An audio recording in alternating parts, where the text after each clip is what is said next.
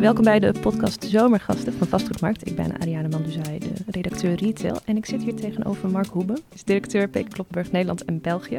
Mark, ehm, jij zit al een tijdje in het retailvak en werkt ook al een tijd bij Peek Kloppenburg. Kan je wat uh, vertellen over jezelf? Ja, dankjewel Ariane. Dankjewel voor de uitnodiging. Ik vind het fijn om hier te zijn en daarover te kunnen vertellen. Ik uh, ben inderdaad Mark Hoebe. Ik ben 54 jaar ben geboren en getogen in het Venloze land. Dat kan men denk ik ook wel voor een deel aan mijn zachte G horen. Waardoor ik ook geboren en getogen ben aan de Duitse grens. En al 30 jaar met veel plezier bij dit Duitse bedrijf werk. En um, ook veel reis.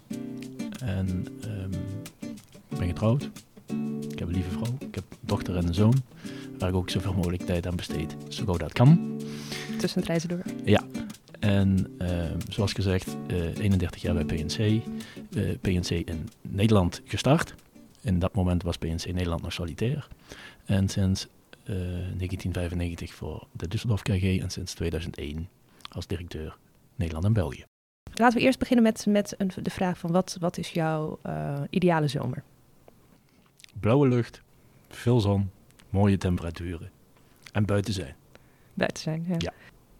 Peking Kloppenburg, uh, wat is dat voor een bedrijf? Hoe zou je dat kort kunnen omschrijven? Peking Kloppenburg is een multi-brand aanbieder van kleding in het uh, dames- en uh, herensegment met een ontzettend breed aanbod in merken, maar ook een ontzettend breed aanbod in prijsniveau. Is een Duits bedrijf, internationaal, sinds 25 jaar en breidt internationaal ook steeds meer uit. Ja, kan je misschien iets vertellen over uh, de korte geschiedenis? Want het is een familiebedrijf. Um, dat is, uh, waar, waar is dat begonnen en uh, hoe, hoe is dat naar Nederland gekomen? Even heel kort. Het is eigenlijk in Nederland gestart. In 1869. Met meneer Peek en meneer Kloppenburg. Die uit Duitsland kwamen. En zagen van, hey, in Nederland is geld te verdienen. En zijn gestart. En zijn onder andere ook gestart in Rotterdam. Waar wij ook nog nu steeds gevestigd zijn. Was dat de eerste vestiging? Ja. Aha, van Peek, Kloppenburg, overal? Ja. ja. Toen rond 1900 is meneer Kloppenburg naar uh, Duitsland teruggegaan. En van daaruit uh, ook gestart.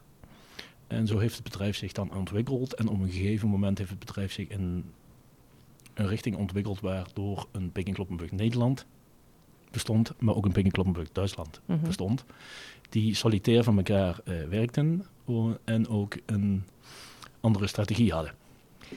Ja, want waarom? Wat, uh, wat is het verschil tussen Nederland en Duitsland? Dus het wezenlijke verschil van de vroegere jaren, op het moment natuurlijk niet meer zo, maar in de vroegere jaren tot 94, 95, um, was Peek en Kloppenburg Nederland, zoals men dat tegenwoordig zegt, een verticale aanbieder. Dus we hadden eigen brands, eigen productontwikkeling en verkochten geen, ik noem het even, echte merken. Mm -hmm. Peking Kloppenburg Duitsland ging juist de andere kant op. Had ook enkele eigen brands, maar een hele goede mix tussen eigen brands en de absolute A-internationale topmerken zoals Bosch, Tommy Hilfiger. Ja, noem ze allemaal en dat hadden ze in Nederland niet? Dat was in Nederland niet, dat was een duidelijk imageverschil, ja. En hoe is dat zo ontstaan? Dat, uh, is dat wat de Nederlandse markt vroeg op dat moment? Meer een soort van een V&D-achtig uh, iets?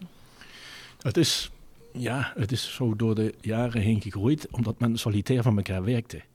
Er waren totaal gescheiden bedrijven met eigenlijk dezelfde naam aan de buitenkant. En ook de Nederlandse uh, maatschappij op een x-moment een naamloos vennootschap werd en dus ook beursgenoteerd was. En in Duitsland de familie Kloppenburg heel consequent zelf alles in handen hield en het dus een familiebedrijf was. Dat was al een heel groot verschil.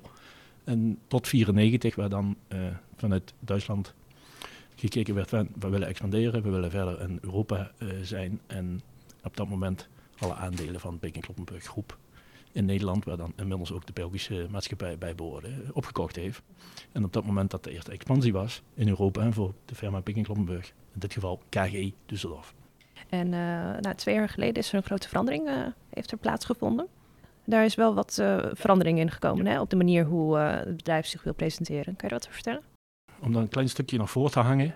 Dus die, uh, die eerste expansie was uh, echt een feit in, in 96 in Breda en um, zeg ik het goed, Arnhem, ja. Mm -hmm. Waar dan uh, het Europese Peking Kloppenburg concept werd gepresenteerd. Wat natuurlijk daarbij de bedoeling was, was een mix van de eigen merken en de internationale topmerken.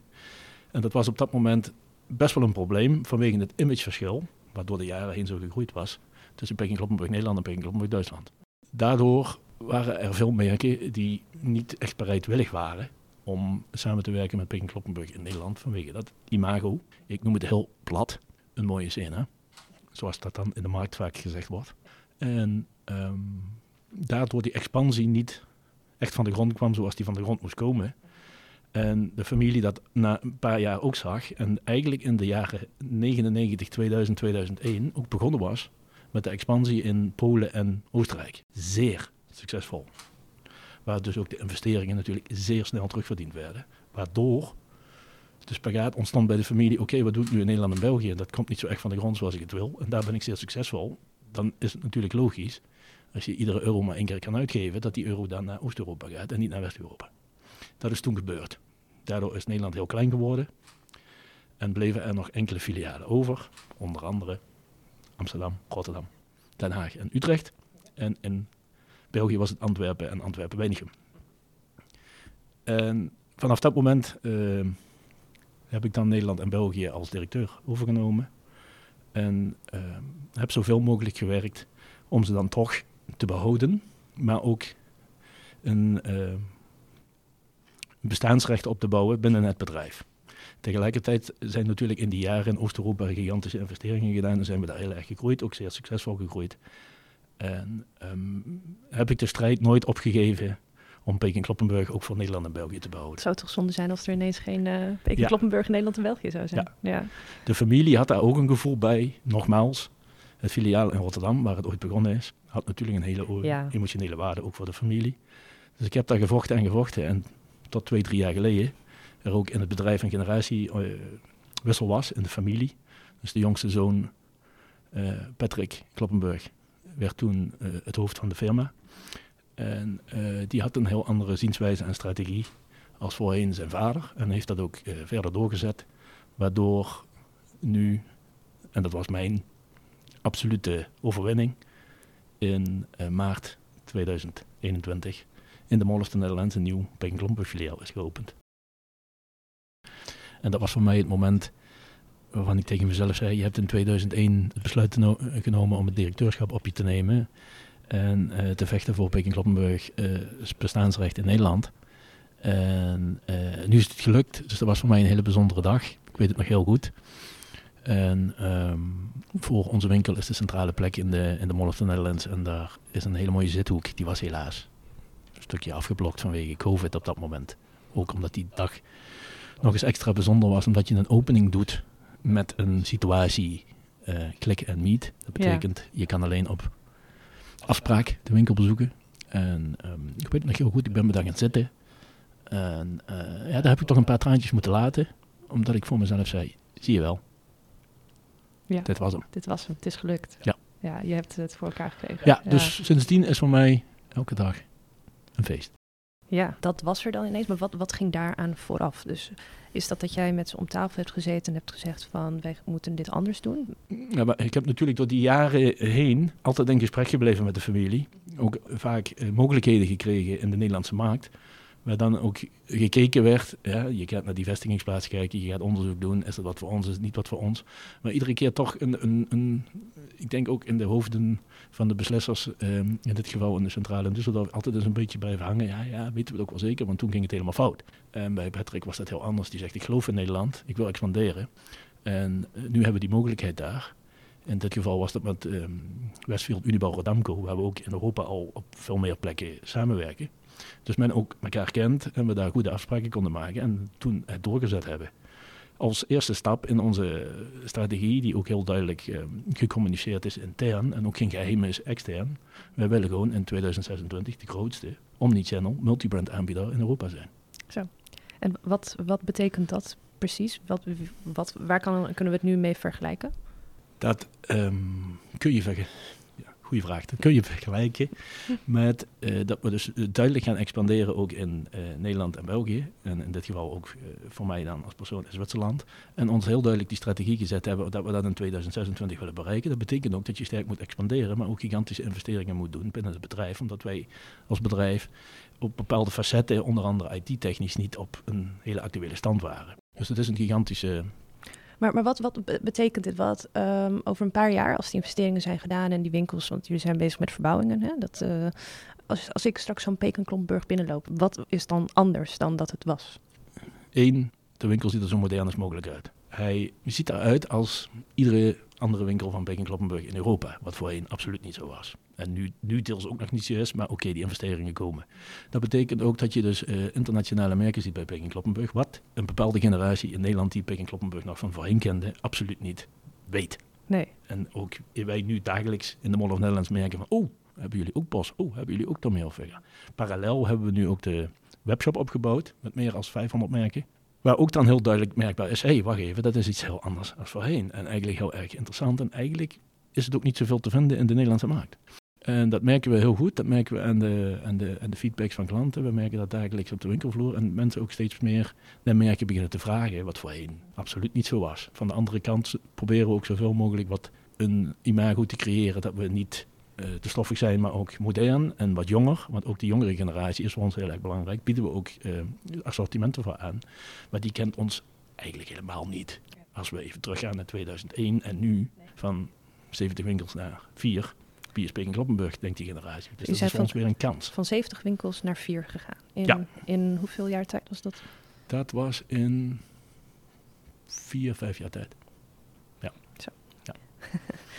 uh, kan me voorstellen dat een heftige periode dat is was. Ja, dat was een heftige periode. Ja, ja, dat was puur omdat die investeringen ergens anders... Uh, de focus lag op ja, Oost-Europa. Ja, dat had ook met die expansie te maken. Kijk, als je als, hij, als Peking Kloppenburg vanuit de Duitse organisatie die expansie doorvoert naar Nederland en België, dat betekent, oké, okay, wat is het concept? Het concept is minimaal 2500 vierkante meter, 150.000 inwoners enzovoort. Ja, dan ben je in Nederland natuurlijk uh, heel snel op een ander niveau als voorheen, omdat ook die hele winkelformule natuurlijk anders is. Dus dat betekent dat je ook al filialen afstoot vanwege de strategie en niet vanwege ik verdien er geld of ik verdien er geen geld. Hmm. Ja. En is dat nu wat, uh, iets wat, wat herzien wordt, die strategie voor Nederland? Um, die strategie is in principe nog grotendeels hetzelfde, maar zoals ik al zei, minimaal 2500 vierkante meter. En als je in Nederland denkt en kijkt, dan denken wij eerder in de grotere steden. Ik noem het even de top 10, top 12 steden van Nederland qua inwoners. Dat je daar eerder aan 3.500 tot 4.000 vierkante meter verkoopruimte zit. Zodat je fatsoenlijk onze assortimenten kan laten zien. Ja. Dus eigenlijk een soort warenhuis ook wel nog steeds. Dat uh, willen jullie zijn. Zou je daarmee kunnen vergelijken? Ja, maar dan puur gebaseerd op kleding natuurlijk. En wanneer um, kwam Beken Kloppenburg naar Nederland? Uh, met hoeveel winkels en wanneer is het allemaal weer afgeschaald? Het begon in 495. Ik weet het nog heel goed, misschien wel leuk om te vertellen. Ik keek elke dag in de krant naar de koers. Dat doe je automatisch omdat je voor het bedrijf werkt. Die koers die bewoog eigenlijk nooit. En plotseling begon die end te bewegen naar boven. Dat is een signaal.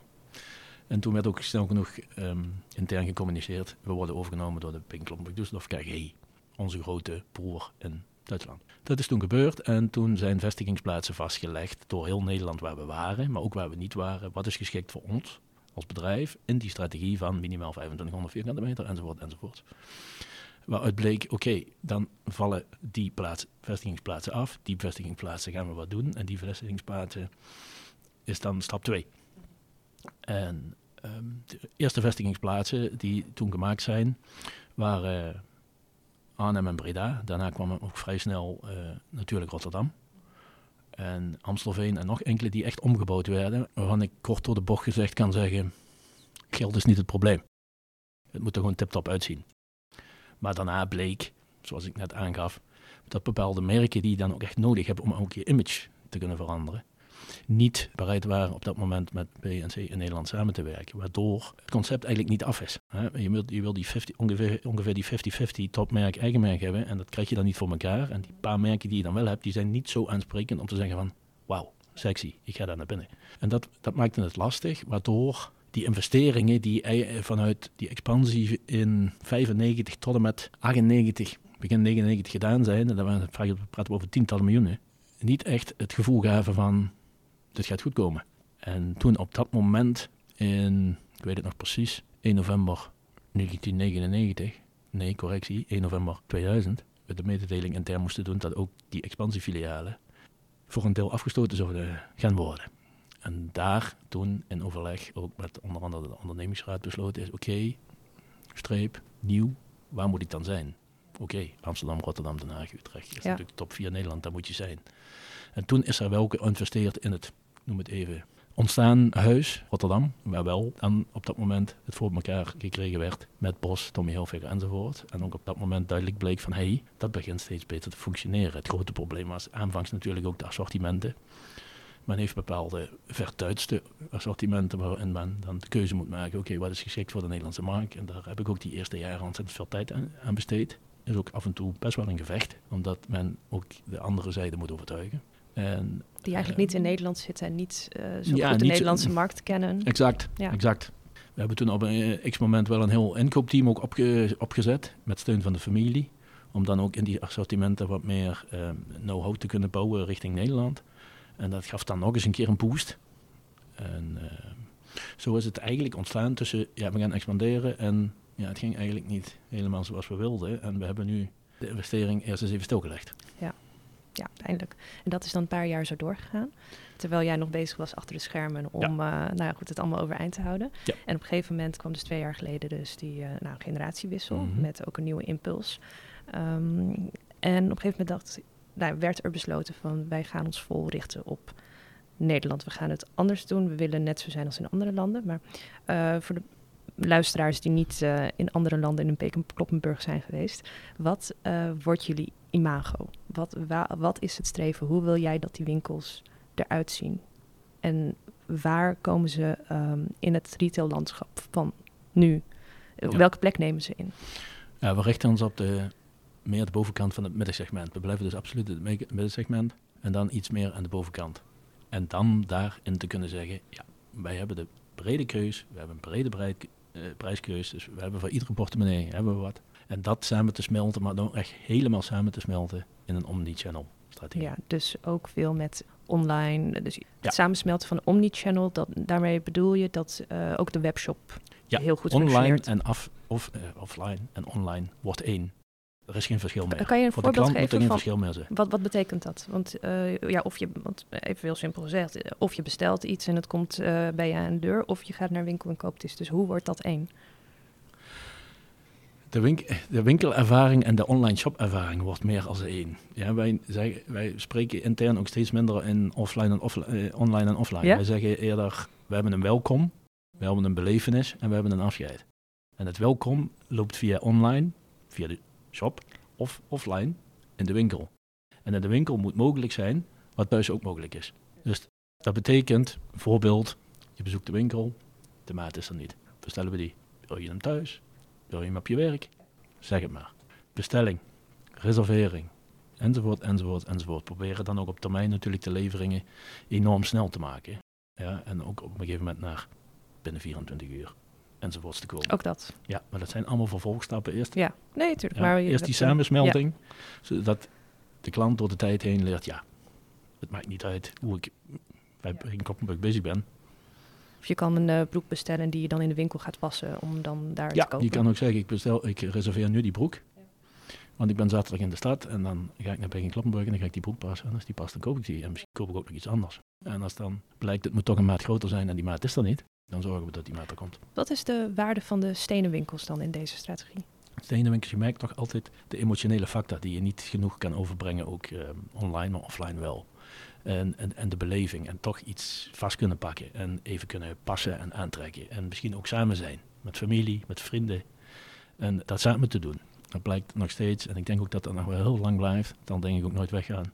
De winst zit hem in samen. Online, offline, samen is het één. En daardoor maak je de mensen uh, zo makkelijker als mogelijk. En ik denk dat dat ook het geheim is. Alleen offline gaat hem niet worden. Alleen online gaat hem ook niet worden. Nou ja, dan is natuurlijk wel de vraag van hoeveel uh, stenen winkels heb je dan nodig? Moet er op iedere straathoek een winkel zitten straks? Moet er alleen in de grote steden? Of wil je toch ook in de middelgrote steden? In de, wat, hoe, hoe bepaal je dat, wat er nodig is?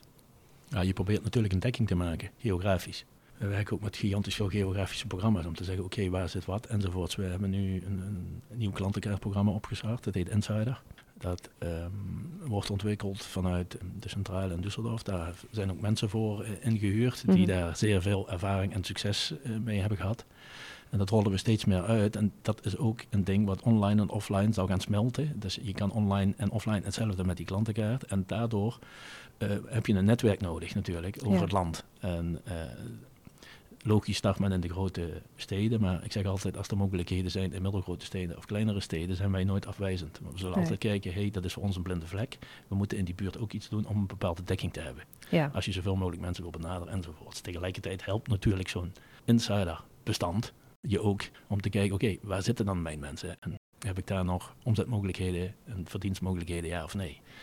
Dus en daar zijn we nu ook heel intensief mee bezig om onze white spots uh, te kijken waar je klanten zitten. Want Ja. je wil in de buurt zitten, mocht inderdaad zo'n klant even heel praktisch gezien eh, die broek willen passen, dan wil je niet dat ze daar 50 kilometer voor hoeven te rijden. Indien mogelijk, nee. Nou ja, dat, het is wel spannend in deze tijd om te expanderen. Dus willen jullie dan de chicere V&D worden? Is dat het een beetje? Nee, V&D is voor mij iets anders. Ja, ja, ik begin al met natuurlijk het assortimentsverschil en de breedte van het assortiment. V&D was een echt warenhuis en wij zijn eerder een kledingwarenhuis. En, Maar eh, qua vierkante meters, want er staan behoorlijk Ja. wat V&D-panden nog eh Ja, natuurlijk. Ja. Kijk, kijk, ik heb straks gezegd, je zit heel snel aan eh, verkoopruimtes van 3.500 tot 4.000 Mhm. vierkante meter te denken. En die zijn in Nederland natuurlijk ook niet zo heel makkelijk te vinden. En over de laatste jaren zijn er natuurlijk met verschillende firma's zoals V&D en Hudson Bay iets, dingen gebeurd. Die natuurlijk ook niet fijn zijn voor de markt, maar die gebeuren. En dat weer kansen biedt voor anderen, onder andere Peking Kloppenburg. En het is ook niet dat wij dan de andere kant op kijken, maar je probeert natuurlijk dan ook in gesprek te komen. En hopelijk eh, tot goede afspraken te komen om te zeggen, hey, misschien kan ik nu de huurder zijn of kan ik in ieder geval een deel, want ik moet ook zeggen, er zitten panden bij die zijn enorm groot, ook Ja. voor onze Ja. begrippen. Maar ik denk dat wel, wij in de Nederlandse markt wel iemand zijn die zegt, oké, is er een grotere ruimte beschikbaar? En ik zeg 4000 vierkante meter is voor Nederlandse begrippen groot. Dan denk ik dat wij nog een van de weinigen zijn die daarnaar op zoek zijn. Oké, dus dat, eh, dat is waar, waar je nu ondertussen mee bezig bent. Onder andere, ja. Ja, En het is een strategie van een paar jaar. Hè? Dus wat Ja. 2026, wa- waar wil je dan staan? Hoe ziet het, eh zeg maar, Peking Kloppenburg retail landschap in Nederland er dan uit? Kijk, je hebt natuurlijk een doel. En wij denken dan al aan tegen die tijd op 10 tot 15 vestigingen te zijn. En dat nog verder uit te breiden. Wij zijn natuurlijk als Nederland dan een klein radertje in het geheel. Want natuurlijk Euro- Europawijd er ook heel sterk verder geëxpandeerd wordt. Maar dat is ons doel om dan zo'n 10 tot 15 winkels te zijn. En van daaruit weer verder te kijken, oké. En ja, van de andere kant, je bent natuurlijk ook afhankelijk van anderen. Wat is er beschikbaar?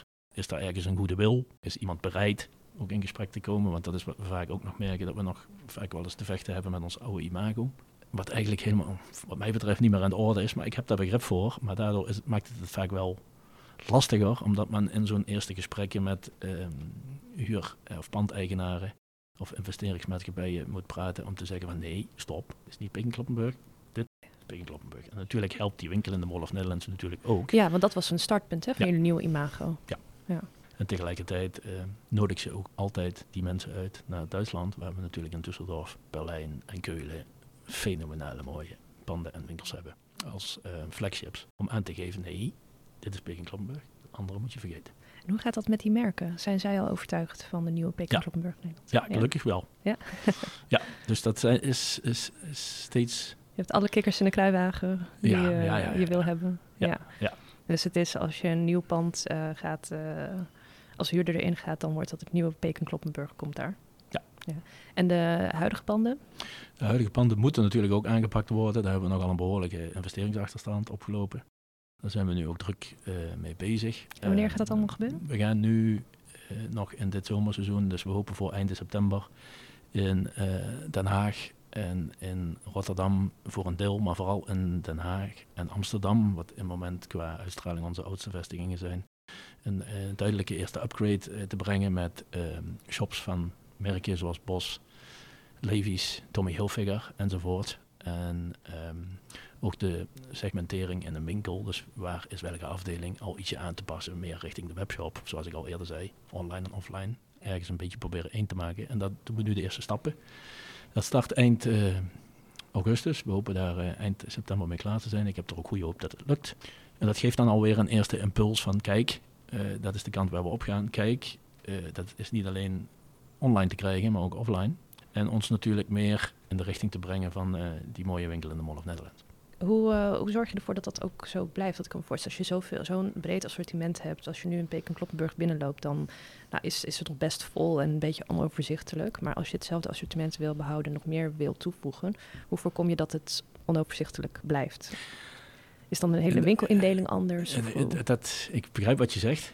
Ja, dat zijn ook van die factoren waar we intern heel hard aan, aan het werken zijn. Dat heeft deels ook te maken met onze zeg maar, nog bestaande inkoopprocessen en logistiekprocessen, waardoor winkels uh, vaak vol lijken enzovoorts. Daar zijn we mhm. nu heel hard mee bezig. Dat zal volgend jaar ook uh, bij ons uh, intern een heel duidelijk merkbaar zijn dat die logistieke processen veel meer aangepast gaan worden, waardoor ook die inkoopprocessen meer toekomstgericht kunnen lopen, waardoor we ook met minder voorraden in de winkels kunnen werken. Dus ook met wat minder voorraad in de winkelruimte kunnen werken dan nu. En waardoor het de overzichtelijkheid ten goede komt. Wat uh, ook gebeurt is dat we natuurlijk die segmentering dan aanpassen. Dat betekent in het verleden hadden we gecombineerde etages. Dan had je een dames- en heren etage en dan had je weer een dames- en heren etage. En soms uh, vinden mensen dat lastig, want dat is in Nederland een beetje ongewoon. En in Nederland is het meer dan gewoon dat je op de begane grond een damesafdeling hebt. Uh, nou, bij ons zal het in de toekomst zo zijn dat de begane grond een herenafdeling is oh. en niet een damesafdeling om je daar ook weer een onderscheid te kunnen geven ten opzichte van de markt. Oké.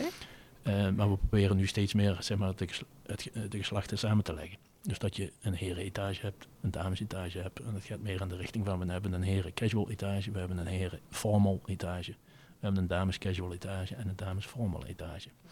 En afhankelijk van de filiaalgrootte.